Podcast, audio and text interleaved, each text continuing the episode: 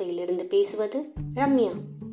உமா சம்பத் எழுதிய வியாச முனிவரின் ஸ்ரீமத் பாகவதத்திலிருந்து கேட்டுக்கொண்டிருக்கிறோம். துவாரகைக்கு கிளம்பிக்கிட்டு இருந்த கிருஷ்ணனை பார்த்து ஒரு அபயக்குரல் கேட்குது என்னை காப்பாத்துங்க என்னை காப்பாத்துங்க அப்படின்னு ஒரு சத்தம் கேட்குது திரும்பி பார்க்குறப்ப அது அபிமன்யுவோட மனைவியான உத்திரையின் சத்தம். கிருஷ்ணா என்னை யாரோ கொல்ல பார்க்குறாங்க எப்படி பாம்பு விஷத்தை கக்க ரெடியா வந்துட்டு இருக்குமோ அதே மாதிரி ஒரு அஸ்திரம் என்ன கொல்ல பாக்குது. நான் செத்து போகிறதுக்காக கவலைப்படவே இல்லை கிருஷ்ணா. ஆனா என் வயிற்றுல இருக்கிற பாண்டு குலத்தோட வம்சம் அழிஞ்சிருமே அப்படின்னு தான் பயப்படுறேன். தயவு செய்து காப்பாத்துங்க அப்படின்னு கிருஷ்ணர்கிட்ட கெஞ்சுறாங்க. கிருஷ்ணர் பாக்குறப்ப அது அபாண்ட வீயம்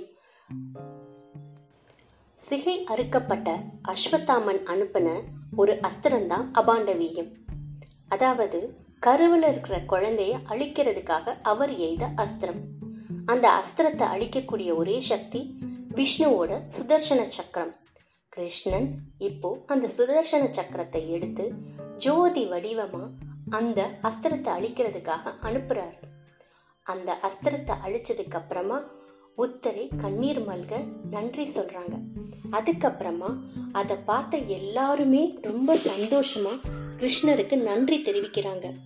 கிருஷ்ணா ஆதியும் அந்தமும் நீதான். எங்களை துரத்துற துன்பத்திலிருந்து எப்பயுமே அழிச்சு எல்லாரையும் நீதான் காப்பாத்தணும். இந்த உலகத்தை நீங்க தான் சந்தோஷமா வச்சிருக்கணும். எத்தனை பிறவி எடுத்தாலும் உங்க பாதத்துல நாங்க சரணடைஞ்சு நிக்கணும். எங்களுக்கு அருள் புரியணும் அப்படின்னு குந்தி தேவி சொல்றாங்க. இத கேட்ட கிருஷ்ணர் மோகன புன்னகையோட அப்படியே ஆகட்டும் அப்படிங்கிறாரு. அடுத்து கிருஷ்ணர் துவாரகைக்கு கிளம்பிக்கிட்டு இருக்கிறப்ப தர்மர் சொல்றாரு கிருஷ்ணா என்னோட நண்பர்கள் உறவினர்கள் பெரியவர்கள் எல்லாரையுமே நான் இழந்துட்டேன்.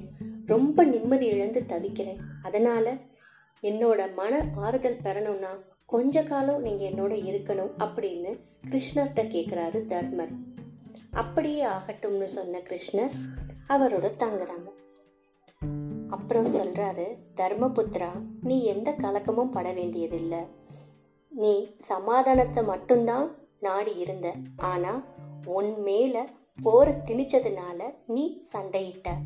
ஒரு க்ஷத்ரிய தர்மம் அவனை எதிர்த்து வர்ற சண்டைய நின்று ஜெயிக்கணும். அது ராஜநீதியம் தான் அதனால நீ கலங்க தேவையில்லை. நீ உன்னோட கடமையை தான் செஞ்ச. நீ இதை பீஷ்மர் கிட்ட கூட கேட்டு பார்க்கலாம் அப்படின்னு கிருஷ்ணர் சொல்றாரு. உத்தராயண காலத்துல தன்னோட சாவை எதிர்நோக்கி காத்திருந்த பீஷ்மர் குருக்ஷேத்திர பூமியில அம்புகளையே படுக்கையா சுமந்து இருந்தாரு. அப்போ தர்மர் அவருக்கு பீஷ்மாச்சாரியாரே நான் உங்களோட சாவுக்கு காரணமாயிட்டேன். இங்க இருக்கிற எல்லா பெரியவங்களோட சாவுக்கும் நான் தான் காரணம் அப்படின்னு தர்மபுத்திரர் ரொம்ப மன வேதனையோட பேசுறாரு. பீஷ்மாச்சாரியார் சொல்றாரு ஒரு க்ஷத்ரிய தர்மம் என்னவோ அதைத்தான் நீ செஞ்ச. அதுதான் ராஜநீதி. இது கிருஷ்ணர் கண்டிப்பா கூறியிருப்பாரு. மரணம் தன்னை நெருங்க போகுது அப்படின்னு தெரிஞ்சிருந்தும் பீஷ்மர் புன்முறுவல் மாறாத முகத்தோட ரொம்ப சந்தோஷமா பார்த்துட்டு இருந்தாரு. தர்மரை பார்த்து சொல்றாரு தர்மா எந்த மனக்கலக்கமும் வேண்டாம். மன தெளிவோட நீ எப்பயும் இருக்கணும். ராஜ நீதிகளை நீ கண்காணிச்சு கண்டிப்போட நல்லபடியா ஆட்சி செய்யணும். எந்த விதமான தவறான கலக்கத்துக்கும் ஆளாக வேண்டியதில்லை அப்படின்னு தர்மருக்கு உபதேசிக்கிறாரு பீஷ்மர்.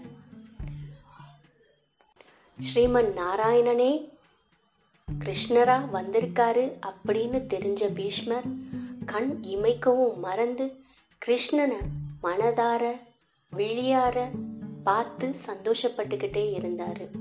உத்தராயண காலம் வந்ததுக்கு அப்புறமா அவர் தன்னோட உடலை விட்டு வெளியே வந்தாரு. ஜோதி வடிவமா கிருஷ்ணரோட உடல்ல ஐக்கியமானாரு. இத பார்த்த அத்தனை பேரும் மெய்சிலிர்த்து போனாங்க.